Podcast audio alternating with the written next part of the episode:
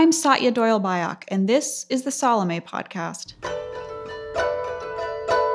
Something is making its approach to us. Our wars are results of projection, of not being able to understand that what we are actually fighting externally is something we don't want to fight inside of ourselves. Here we are. How will we hold this? How will we hold the light inside the dark? If consciousness is going to shift on the planet, it shifts in the single individual.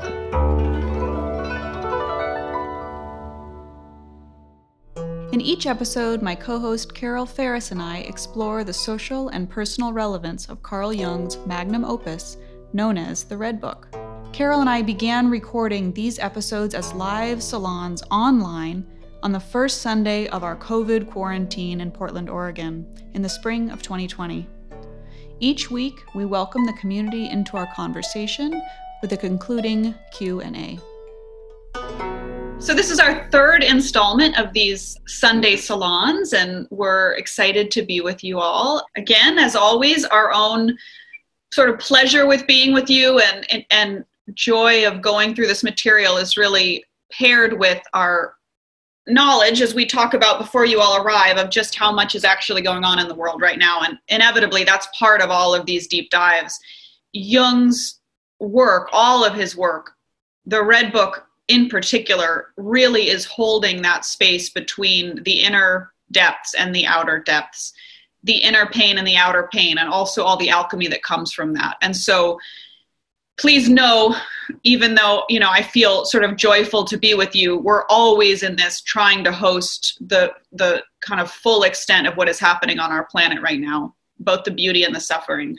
Um, and don't lose sight of that we hope that you're all well and staying healthy and your loved ones are staying healthy and um, and we're glad to have a chance to be with you here. So we're going to be moving through this story by story. If you're following along we're starting today on page 141 in the reader's edition. Again this is the english translation. Different translations are slightly different. So carol anything you want to add before we uh, sort of dive into the desert here yeah. Um, well, I, I would like to do a little recapitulation from last week of, of where, as I said to, to Satya, where we last left our hero. Yeah. Because it, it gives it all the more meaning. Just uh, really briefly, it's 1913. He's had a powerful, powerful, prescient dream where all of Northern Europe is flooded. It leads him to a, a, break with his mentor and teacher and colleague, Sigmund Freud. And it begins a journey into the depths, into his personal depths. And he has some trepidation in the beginning, but because he's in full position of power and we could say still thinks he's in control, he's bringing himself to a threshold of an encounter he says, for those of you who have the book, it's page 139. If you take a step toward your soul, you will at first miss the meaning. You'll believe that you've sunk into meaningless, into eternal disorder. You will be right. Nothing will deliver you from disorder and meaninglessness, since this is the other half of the world. And then he goes on reflecting on that, and then he says, I spoke to a loving soul. And as I drew nearer to her, I was overcome by horror. And I heaped up a wall of doubt and did not anticipate that I thus wanted to protect myself from my fearful soul. You dread the depths. It should horrify you since the way of what is to come leads through it. I, am very struck by that of what it brings us to in the desert and the descent into hell that we're going to talk about next, because these are the times that we're in. That in the way that Jung's time brought him to this portal, our times have brought us to ours. And not that his descent is our descent. He makes that very clear that we have to do this ourselves, but that this, he's a way shower about the encounter and the process. Thank you. Beautiful setup. And really brings us straight into the beginning of the reading, The Desert. If you can handle it and I can handle it, I'm going to read quite a bit to try to pull us in today. It's all of, of this section of the desert. And you may have it. You're welcome to follow along. If not, I really welcome you to just sort of sit back and hear it because a lot of people have said this in the last decade or so since the Red Book was published, but it, it takes on such a different essence when it's read aloud.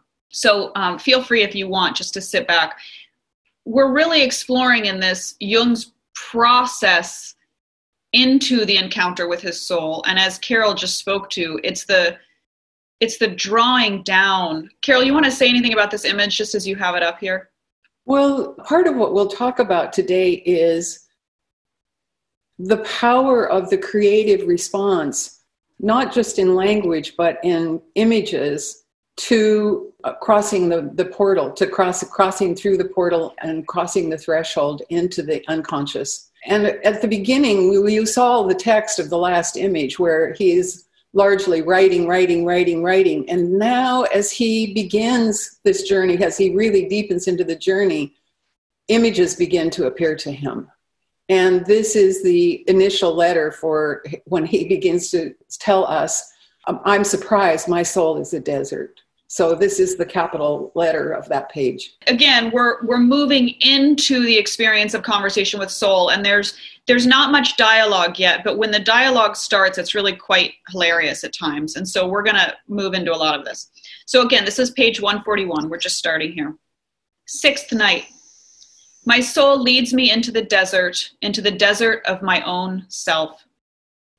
I did not think that my soul is a desert, a barren, hot desert, dusty and without drink. The journey leads through hot sand, slowly waiting without a visible goal to hope for. How eerie is this wasteland? It seems to me that the way leads so far away from mankind. I take my way step by step and do not know how long my journey will last. Why is myself a desert? Have I lived too much outside of myself in men and events? Why did I avoid myself? Was I not dear to myself? But I have avoided the place of my soul. I was my thoughts after I was no longer events and other men, but I was not myself confronted with my thoughts. I should also rise up above my thoughts to my own self. My journey goes there, and that is why it leads away from men and events into solitude. Is it solitude to be with oneself? Solitude is true only when the self is a desert. Should I also make a garden out of the desert? Should I people a desolate land? Should I open the airy magic garden of the wilderness? What leads me into the desert, and what am I to do there? Is it a deception that I can no longer trust my thoughts? Only life is true, and only life leads me into the desert, truly not my thinking, that would like to return to thoughts, to men and events, since it feels uncanny in the desert. My soul, what am I to do here? But my soul spoke to me and said, Wait. I heard the cruel word torment belongs to the desert. So I'm just going to pause here and say this whole section that we're reading through today is this beginning of Jung's separation from his intellect, which he sees as his superior function. I think anyone would see as his superior function. And we get into what that means in terms of murdering his own hero. And so you can feel this. He's starting this descent into the shift from his primary identification, how his ego really identifies himself as Carl, as Carl Jung. And it starts to shift there. Through giving my soul all I could give, I came to the place of the soul and found that this place was a hot desert, desolate and unfruitful. No culture of the mind is enough to make a garden out of your soul.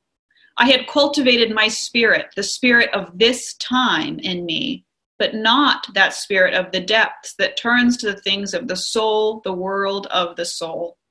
The soul has its own peculiar world. Only the self enters in there, or the man who has completely become his self. He who is neither in events, nor in men, nor in his thoughts. Through the turning of my desire from things and men, I turned myself away from things and men. But that is precisely how I became the secure prey of my thoughts. Yes, I wholly became my thoughts. I also had to detach myself from my thoughts through turning my desire away from them. And at once I noticed that myself became a desert where only the sun of unquiet desire burned. I was overwhelmed by the endless infertility of this desert. Even if something could have thrived there, the creative power of desire was still absent. Wherever the creative power of desire is, there springs the soil's own seed. But do not forget to wait. Did you not see that when your creative force turned to the world, how the dead things moved under it and through it, how they grew and prospered, and how your thoughts flowed in rich rivers? If your creative force now turns to the place of the soul, you will see how your soul becomes green and how its field bears wonderful fruit. Nobody can spare themselves the waiting, and most will be unable to bear this torment, but will throw themselves with greed back at men, things, and thoughts, whose slaves they will become from then on. Since then it will have been clearly proved that this man is incapable of enduring beyond things, men, and thoughts, and they will hence become his master, and he will become their fool, since he cannot be without them, not until his even his soul has become a fruitful field. Also, he whose soul is a garden needs things, men, and thoughts, but he is their friend, not their slave and fool. Everything to come was already in images. To find their soul, the ancients went into the desert. This is an image.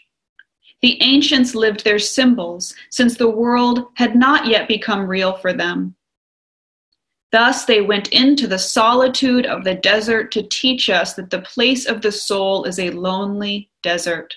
There they found the abundance of visions, the fruits of the desert, the wondrous flowers of the soul. Think diligently about the images that the ancients have left behind. They show the way of what is to come. Look back at the collapse of empires, of growth and death, of the desert and monasteries they are the images of what is to come. Everything has been foretold, but who knows how to interpret it? When you say that the place of the soul is not, then it is not. But if you say that it is, then it is. Notice what the ancients said in images the word is a creative act. The ancients said, In the beginning was the word. Consider this and think upon it the words that oscillate between nonsense and supreme meaning are the oldest and truest. So we'll pause there. There is so much in this one, and this is just one, what I'm calling the story or chapters of Jung's book. But we feel him starting to shift his value system and, and the focus of all of his attention. And then we get into his contemplations of image and what, what is this projection of soul onto the world and the retraction of projection onto the world, which Carol and I will explore with you today. And and it also, I mean, Carol, we hadn't spoken about this, but it just strikes me again of reading this of the 40 days in the desert, right? And and again, the origin of quarantine, the 40 days that the ships were expected to stay offshore. This number 40 that we're so much in with quarantine right now, quarantine um, and the way that we are all now contracting back into our homes for contemplation and a different kind of inner life. It strikes me now. Yeah. Yeah. Well, this phrase at the top of 143 everything to come was already in images. And then this observation that in the beginning was the word. You, you can feel his struggle right there. Is everything in images or is it in language? Mm-hmm. And as all of us are absorbed in the the distractions, we could call it, of contemporary life.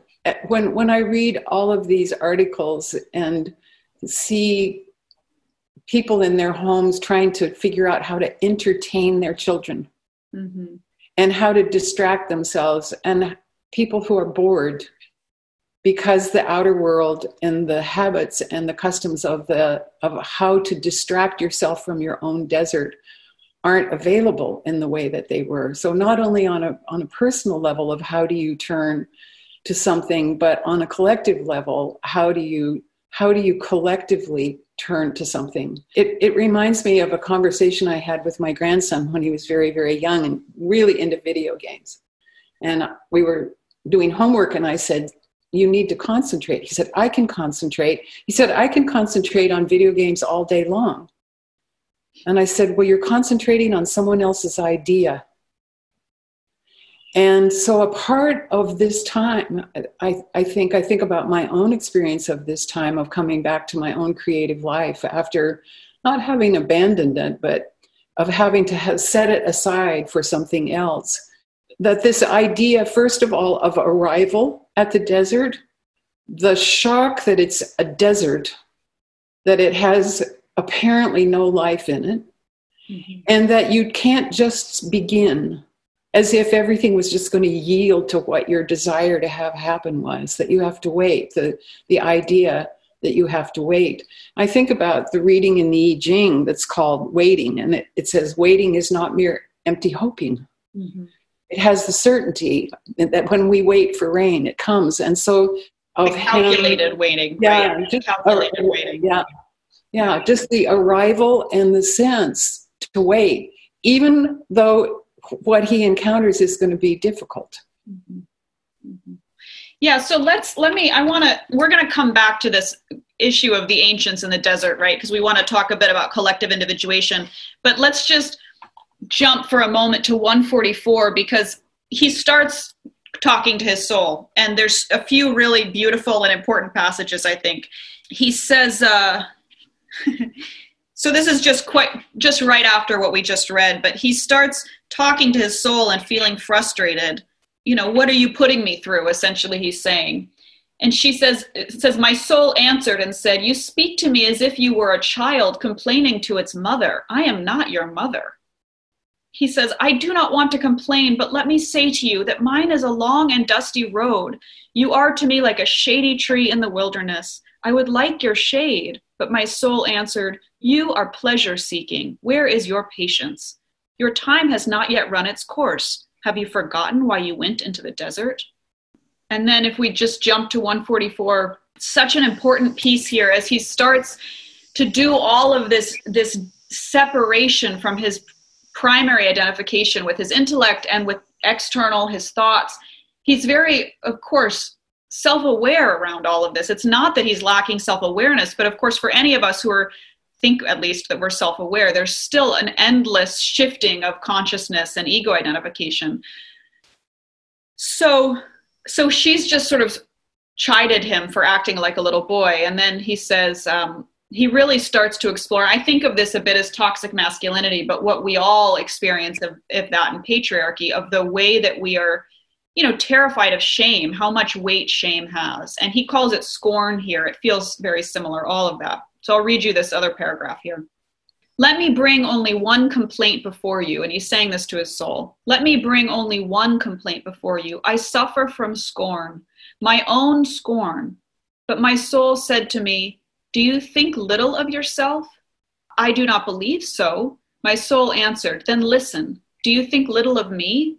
Do you still not know that you are not writing a book to feed your vanity, but that you are speaking with me? How can you suffer from scorn if you address me with those words that I give you? Do you know then who I am? Have you grasped me, defined me, and made me into a dead formula? Have you measured the depths of my chasms and explored all the way down which I am yet going to lead you? Scorn cannot challenge you if you are not vain to the marrow of your bones. Your truth is hard, Jung says. Your truth is hard. I want to lay down my vanity before you since it blinds me. See, that is why I also believed my hands were empty when I came to you today.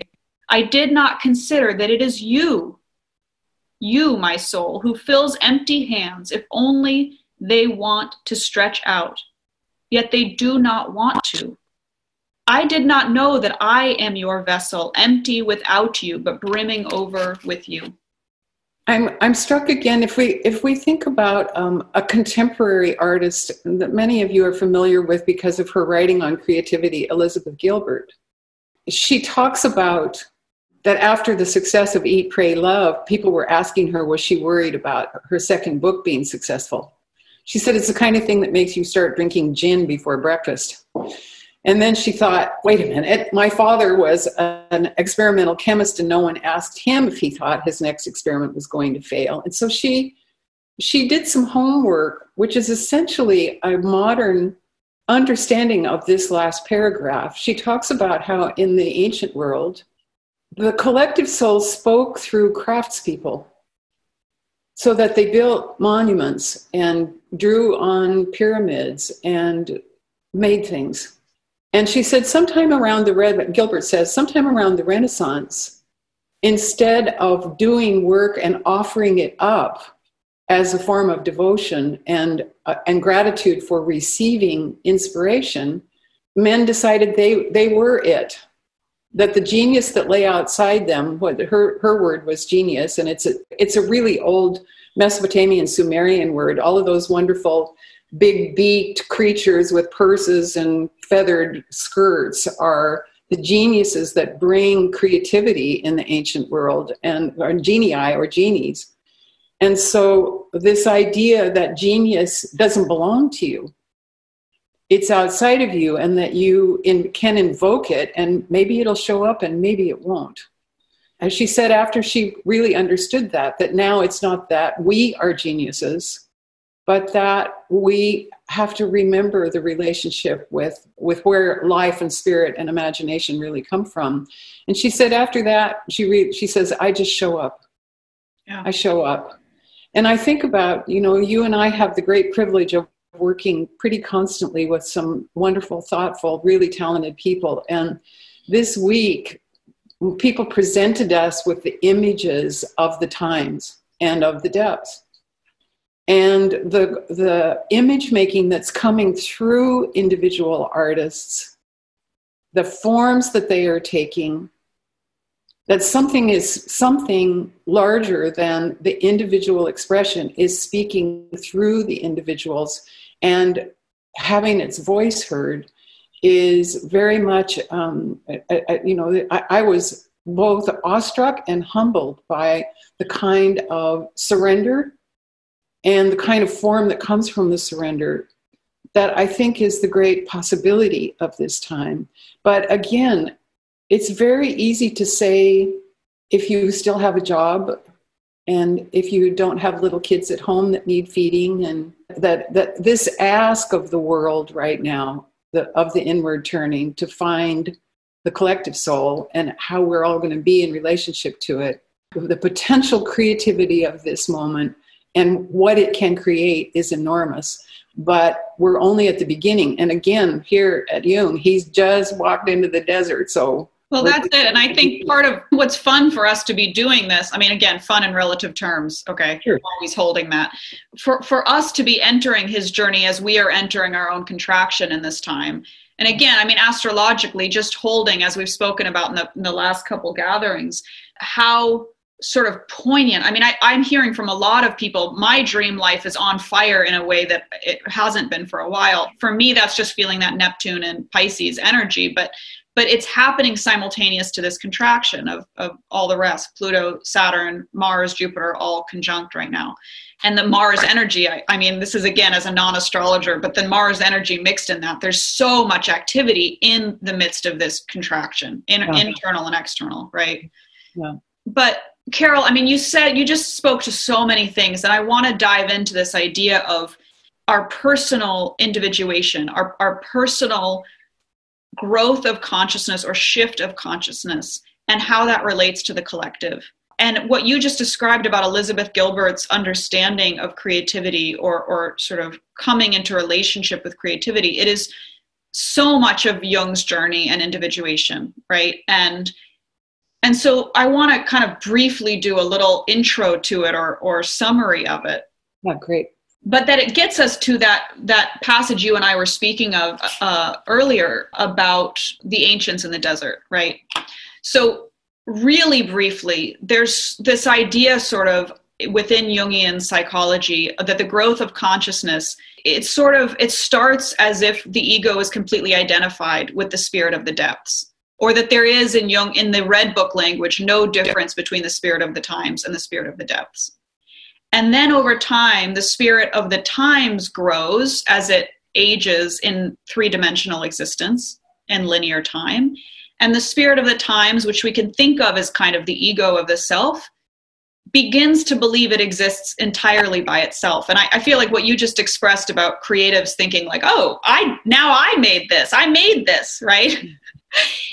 That's this kind of teenage idea that our whole that our whole world has been in now, this very patriarchal, dissociated notion, oh, I made this, as if it didn't come from anywhere else. Right? The spirit of the times I think we we start to realize cannot create things without the spirit of the depths. And that's really Jung starting to break all of this down with terror.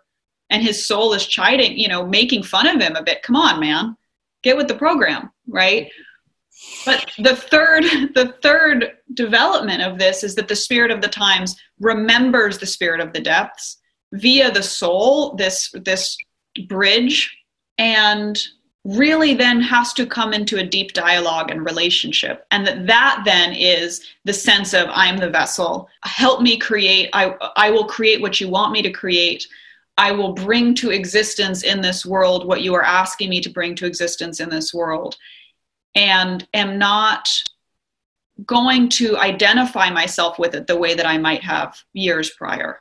But i'm also and this gets to the ancients and this what jung calls primitive psychology. There's you know this is part of the 20% maybe of trying to reform ways that jung spoke of this but he didn't mean that really condescendingly i mean his understanding was that there is an early form of collective consciousness and an early form of individual consciousness in which we do not know that we are not the ones making the sunrise when we mm-hmm. when we do the rituals to bring the sun up out of the horizon every single morning or all of the rituals to make it rain and to bring fertility and to bring the animals for the hunt that there is an earlier form of consciousness in jung's description where we gen- humans genuinely believe that we are the ones making these things happen and then we shift and genuinely believe we can control everything and that the world is meaningless in a form. First, we are all connected to the meaning, the humans and the meaning are all one.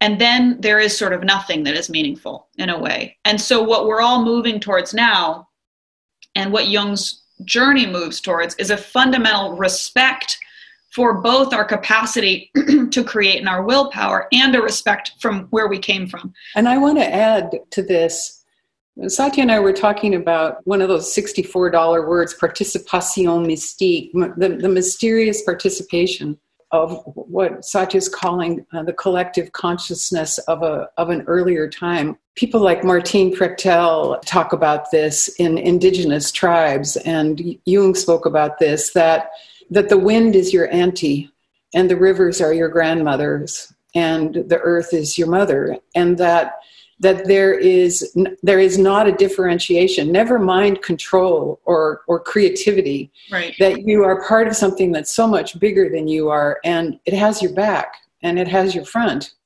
but that you are not differentiated and that things move uh, with a kind of oneness and then there is separateness well and carol let me just pause there because uh, that's so important and it it's individually and I remember this so distinctly.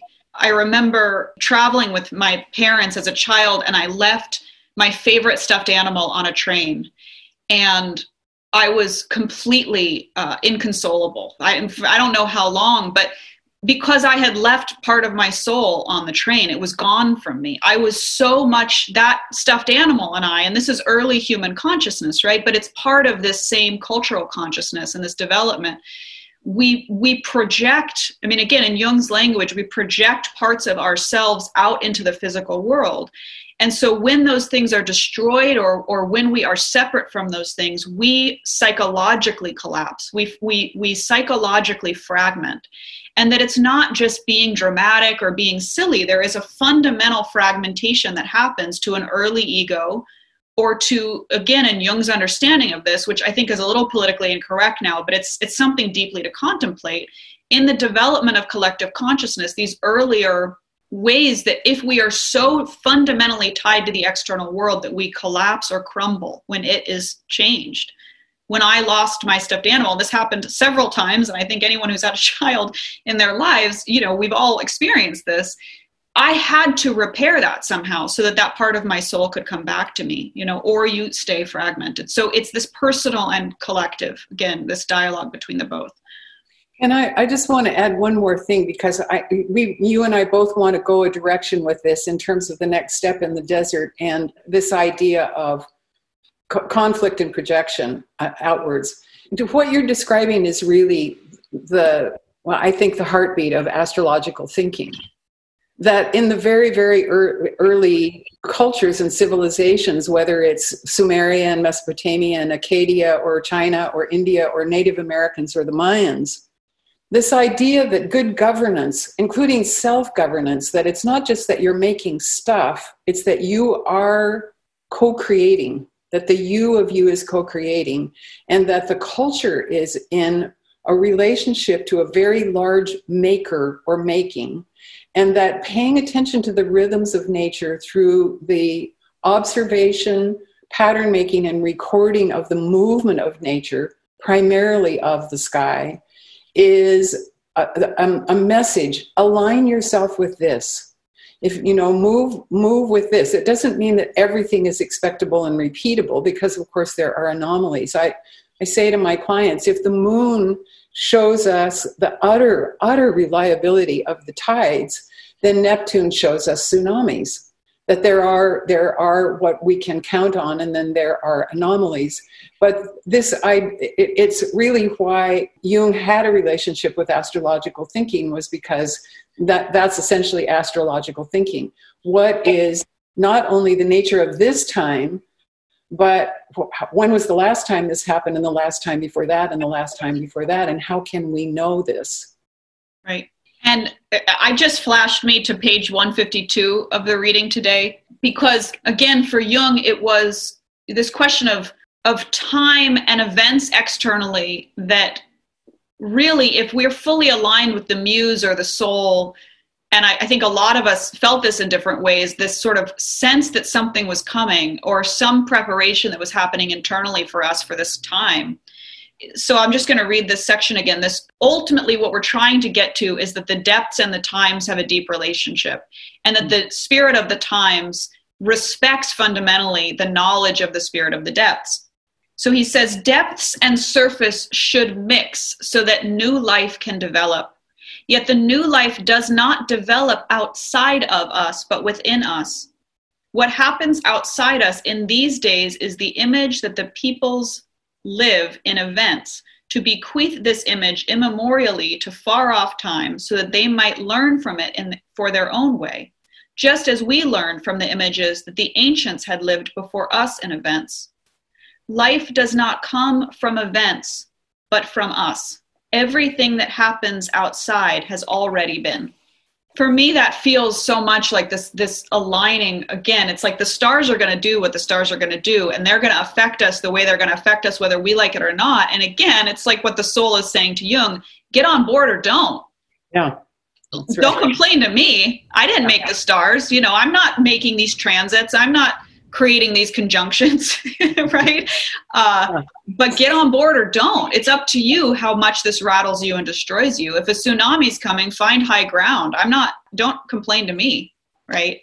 So I think that's a good segue to to page 153. You all have a share in the murder. To, So so okay, go good. from there about you know the kind of decision that's possible to, for us to make or not that without judgment that everybody has to find a place to stand in relationship to this. Right so this is this we start to get in here to jung jung is describing the murder of the hero.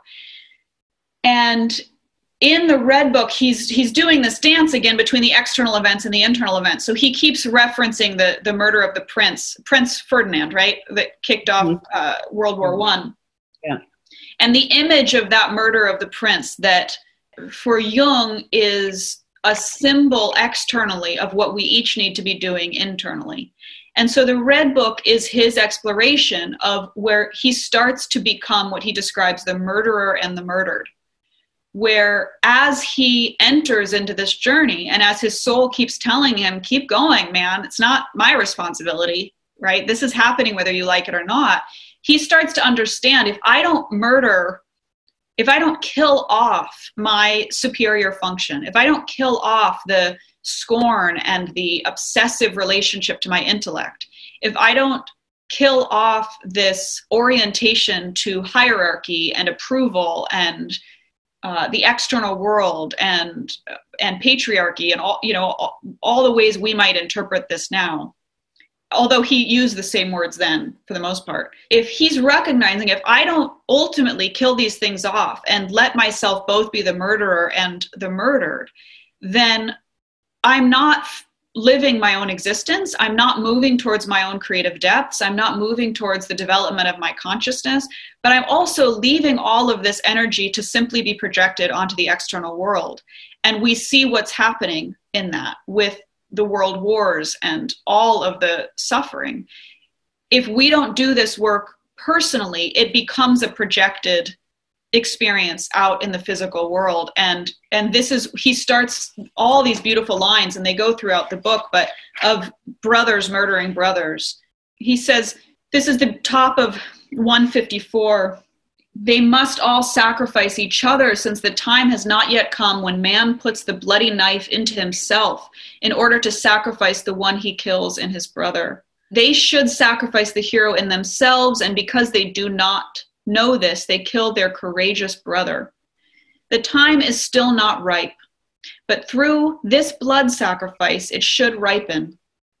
So long as it is possible to mur- murder the brother instead of oneself, the time is not ripe. Frightful things must happen until men grow ripe, but anything else will not ripen humanity.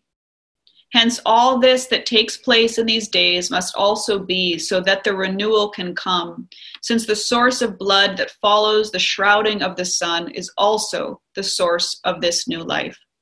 Well, I want to bring up just briefly here Jung's horoscope to talk about this for the astrologers and for those interested in astrology, especially the murder of the prince. This idea, because Jung himself was born in a culture in which men were heroes and princes, and because Jung was a prince, son, this is what we have here in the inner wheel is the his natal chart and then this is the horoscope of his encounter with the desert and then this is the horoscope of the, when he begins to descend into hell. And we're on the lip of that right now in terms of the journey. But I'm particularly struck by, from an astrological point of view, that his understanding that something so profound and so powerful and so hot and so willful in him that can make others wrong, that can, he can make himself right by making other people wrong and the kind of, in a way, structure and rule that come out of that is that that's what has to die. And he's at his first Uranus return. And so Uranus is astrology's name for the energy that is outside a system. Here Jung, a man who has prided himself on both on being inside the system and who has been very successful as a result of being inside that system, now finds himself confronted with what happens when you step outside the system. I mean, there are other things astrologically to talk about here, but I sort of, when you and I have talked about this before, all of a sudden the idea of the murder of Franz Joseph, the assassination of Franz Joseph, and and this idea, his understanding of how that lives in men and women in that time and I think about this time, about how we as a collective make each other wrong and how we want to make each other wrong. I, you know, I think about building walls. And I think about the, the collective process of creating a structure that ensures our rightness, that keeps everything else out. And so, this struggle that Jung is having right now is our struggle right now in terms of how do we live, how do we stay alive while we are destroying the structures that have created this incredible estrangement and difficulty? Thank you, Carol. It really, I think, also speaks to why Jung located this psychological transformation so much at midlife is that that his knowledge of the Uranus transit, right? and how fundamentally disruptive and and um, altering that is for the psyche because he was having his own this his first Uranus return. Is that right? Not not a return. He was having this first. It, it takes Uranus about between 84 and 86 years to make one complete circuit of the zodiac. So he was at the midpoint. But you know, there usually our Saturn return and the first midway point of Uranus happen at the same time, and we're we're not in Kansas anymore. what relevance do you make of the fact that Uranus entered Taurus recently too? I mean, how much of that in terms of what we're all exposed? I feel like we haven't spoken to that much. No, well, this is very reductive because there's plenty to be said about it, but a revolution around how we are rooted on Earth.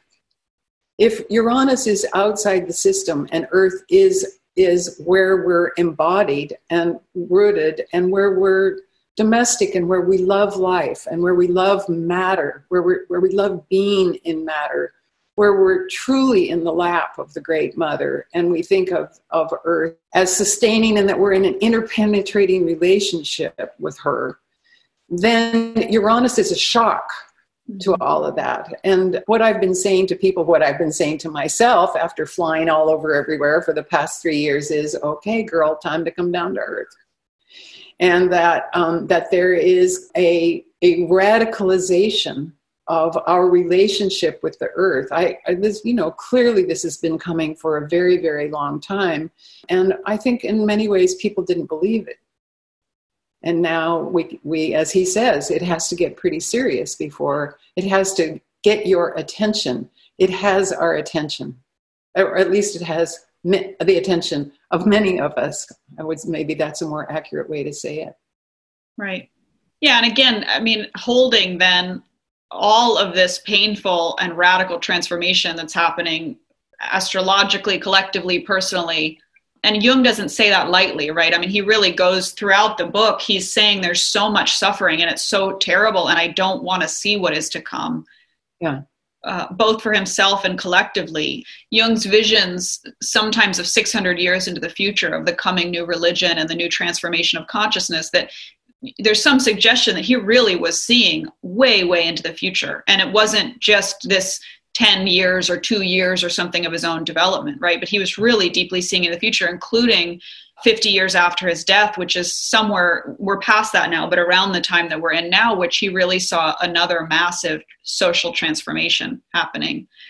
But that he understood that, always holding how painful that is, and fundamentally also potentially how critical that is for us to wake up and keep waking up and to, for consciousness to keep waking up and and transforming. One of the ways i'm thinking about this time this again this is so reductive but the incredible compression of capricorn that that capricorn the sign of winter and that winter contracts and keeps the light inside the dark and that we've been in winter to the nth power for these years. And then neptune and pisces surrender and Chiron in, in Aries, ignition, mm. and Uranus in Taurus, revolution. And I think that we are at this moment in this place, in the crucible, in the alembic, where these are the things that are all being cooked together right now. And that they don't happen tidily, chronologically, and sequentially, that they're all um, coming together to give birth to something else for a very, very long time. And our situation is astrologically, um, in many ways, analog to the times in which Jung was having this experience, which is, you know, what we're doing here. So let's open it up to Q and A. Okay, so we're we're ready for all of you. We'd love your thoughts and we welcome your questions. This is uh, Guru Hari Carol, just finishing that thought you had, and I've been trying, trying, wanting to ask this question for all three classes, but the Capricorn contraction, when does that cycle end? well, you mean, so let me make sure I understand what your question is. When does this that we're in the middle of come to an end? No, because you keep bringing up that common theme that it's a period of this deep winter. Capricorn is in a contraction mode so it must reverse it sometime or come out of that phase. So if you think about the zodiac, if you think about the astrological language in general and the zodiac in particular, it is a symbolic way in which we are able to hold all time so that it's a field. And the field has spring in it, it has summer in it, it has fall in it, and it has winter in it. And that in us individually, and in the world on earth, we will experience the entire field chronologically and sequentially.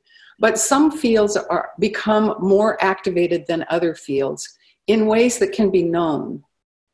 So the field Capricorn, which is deep winter, it is it's always there. Winter is always there. It's like looking at the yin yang symbol that there is a place in the in the in a, around where it is dark and inside the darkest dark is light. So the promise of the return of the light is always there in the way that capricorn at, at december 20th we have three very very dark days but the the promise of the rest of the cycle is inherent in it so the challenge is how to be in this part of the cycle, especially in a culture that loathes darkness, that wants to keep the lights on all the time. Anyway, my soapbox, I won't go on and on. I like the light and little electrons as much as anybody. But the, to your question, the planet Pluto activated the Capricornian field in September of 2008 and will not leave there until 2024. Pluto's been in Capricorn before, the United States was born in 1776 when Pluto was in Capricorn. So we, as Americans, are having our Pluto return in our chart. So the underworld around in and darkness, a sort of double darkness of how time is bringing us to our, our underworld and all the things that can mean, both the riches that are in the underworld, the psyche in the underworld, and the loss and the sorrow uh, that is implied in the underworld. Saturn came to Capricorn in January of 2018, and Jupiter came to Capricorn in November of 2019. And so in November, December, and January, February, and March, the entire Capricornian field out of the whole surround was highly, highly activated. So here we are, never mind that the actual date is April, winter is still active in us. And it will continue to be active in us to a certain extent through 2024. Jupiter will get to, will leave and go into Aquarius, and we're all looking at the Saturn Jupiter conjunction in Aquarius at the end of the year. So the energy in the same way that Capricorn leads to Aquarius, that the light inside the dark leads to an opening and an unfolding and a new breath, a new inspiration, a new aspiration, a new expansion. We'll begin to see that at the end of the year. But the reckoning of Pluto and Capricorn isn't done with us until 2024. Then we won't have to go through this again for a very, very long time but we will have Pluto entering Aquarius, right? I mean, it's we're still we Hades is with us whether we like it or not, right? Yeah. Um, Welcome to his world. But also, Carol, I mean, I think just again, it's for super uh, elementary astrology thinking, uh, which is where I live. But all of these conjunctions, that there were all of these conjunctions between Pluto and Saturn. Saturn has now passed Pluto, so that that conjunction really happened when when the coronavirus seems to have sprouted. Yeah. Right? Well, and Jupiter was in the mix too. So if you if you think about this of understanding our energies projected into the collective, you know, sort of like a big movie, a great big holographic movie, and three powerful characters in in the story, not just that story out there, but in our story. And one figure, huge figure, is Pluto, and the the un, the lord of the underworld, Hades. The other figure is Saturn, the Senex, the old man. The for those of you who are I Ching devotees, I think of Saturn as reading number sixty. It's limit the principle of limitation. That there is at work in the world an energy, Saturnian, that says make choices that limit you. You, you don't get to do everything. You have to build a structure of value and meaning through limitation. And Zeus, Jupiter goes, I'm going to grow everything and I'm going to make it really big. And so imagine these three huge characters, and they all step into each other. Each with their own nature, each with their own character, each with their own skill set, each with their own dynamism. And the force of the three of them combined radiates out in us as an experience of underworld, structure collapse, and growth. And you, you can't get a clearer picture of what it is, eh, metaphorically anyway. And I think about the incredible drawings that people have been sharing with me, that they've been drawing something's coming, something's coming. And it often shows these figures coming together. So it's not it's it is both out there the spirit of the times and it's way out there the spirit of the depths other human beings have lived through times like this just not, none of us alive has lived through a time like this i think of lastly again just because of how potent all this is of, of also aries mars being right there in the mix and so again from as a therapist being with people still every week although now over the phone but and just personal life of who's in the world that it feels so it is either incredibly busy somehow still even though we're in our small worlds here that it still feels incredibly busy or it feels incredibly busy internally like the the healing and the movement and the panic and whatever. There's still this incredible amount of energy happening right? Yeah how could i forget mars? Boy he's going to kick my butt you know i mean mars the, the, there are so many ways to talk about the marshal but you know at its most benign it's how you organize yourself to stand up and take space. But at its most effective and at its, at its most potent it's action and aggression and defense. And that is the fourth figure that comes into the mix. And then of course in december and january the sun mercury the nodes venus and so this huge experience of everything drawing together to tee something up that is going to have ramifications for right. hundreds of years. Right. 2024 is when Pluto moves into Aquarius, but this the heat and intensity of this particular time, we've still got it for much of 2020, and then it's going to move on. Yeah. Is that right? Okay. Yeah. yeah. Okay, Emily, we are ready for you.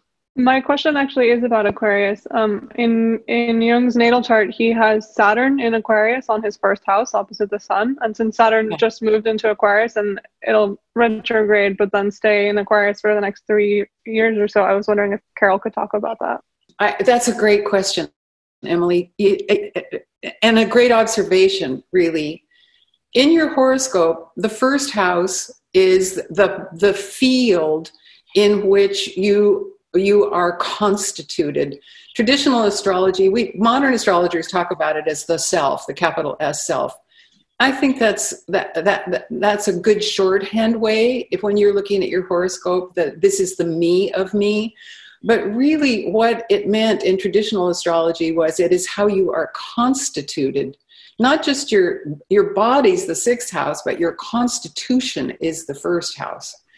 So his whole first, he's constituted Aquarian, which means something in him wants to open, wants to be at the edge in the way that the time of year between late January and late February, the days are longer, there's more light, there's more heat, everything starts to move, everything starts to stir, and everything starts to expand. So there is something in him, we could say constitutionally, that is a pioneer and that is going to always be pushing himself to the edge of things. Because Saturn lives in the Constitution, Saturn, the principle of structures of value and meaning, he is personally constituted to build those structures out of the pioneering, out of being at the edge, out of leading off. And of course, it's also what got rattled the most. Because if you're born constitutionally being the the old man, the patriarch, the authority figure, the rule giver, then to have your your world shattered by the next adventure, the next pioneering place that you go to, it's hugely, hugely significant. But he also made something out of it that is his personal legacy th- that we're discussing today as Saturn gets ready to move into Aquarius. So it, you know, I when I my second or third pass of the Red Book, I was really struggling with something, and I thought, listen, if that guy could face that, I can face this. I, you know, I can go there Mhm. too. I'm going there. You know, of of what was just like knocking on my door all the time, and it's like, no, I'm not going to answer that. No, I'm not going to answer that. And then somehow, the second or third reading of the Red Book, it's like, say yes. And so that I think that's very much what what this is about. But you see what it cost him to do it, what it costs us to do it. That answer your question? Yes, thank you so much. Thank you. I love that too because it really it Jung is having a Saturn return right now, right? Yeah.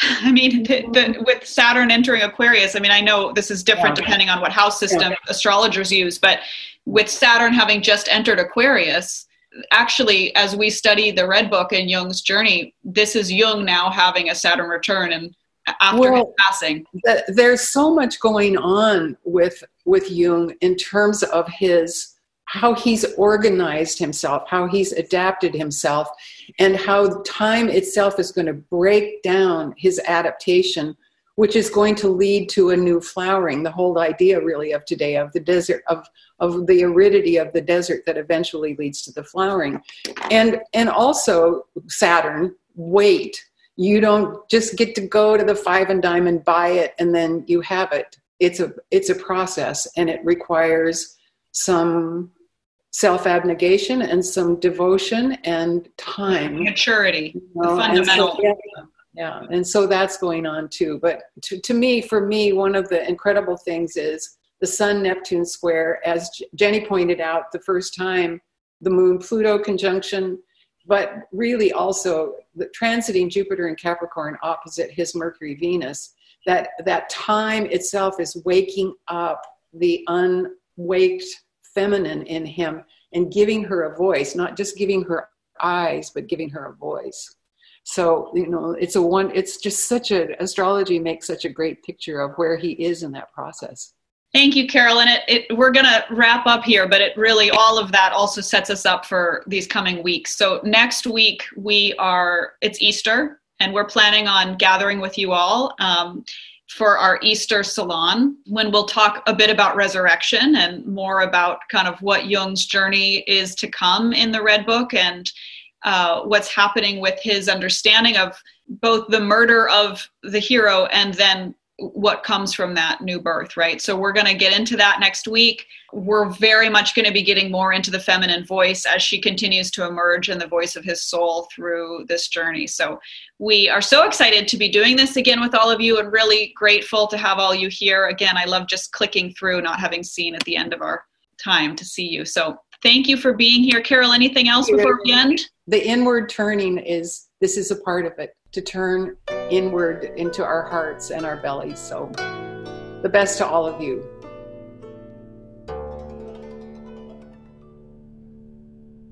For more, please visit SalomeInstitute.com. And please review, rate, and subscribe to this podcast if you haven't already. Many thanks to our producer Ayal Alvis for turning this audio into a podcast, to the very talented Haley Hendricks for our intro and outro music, and to Ray Davis for our podcast art.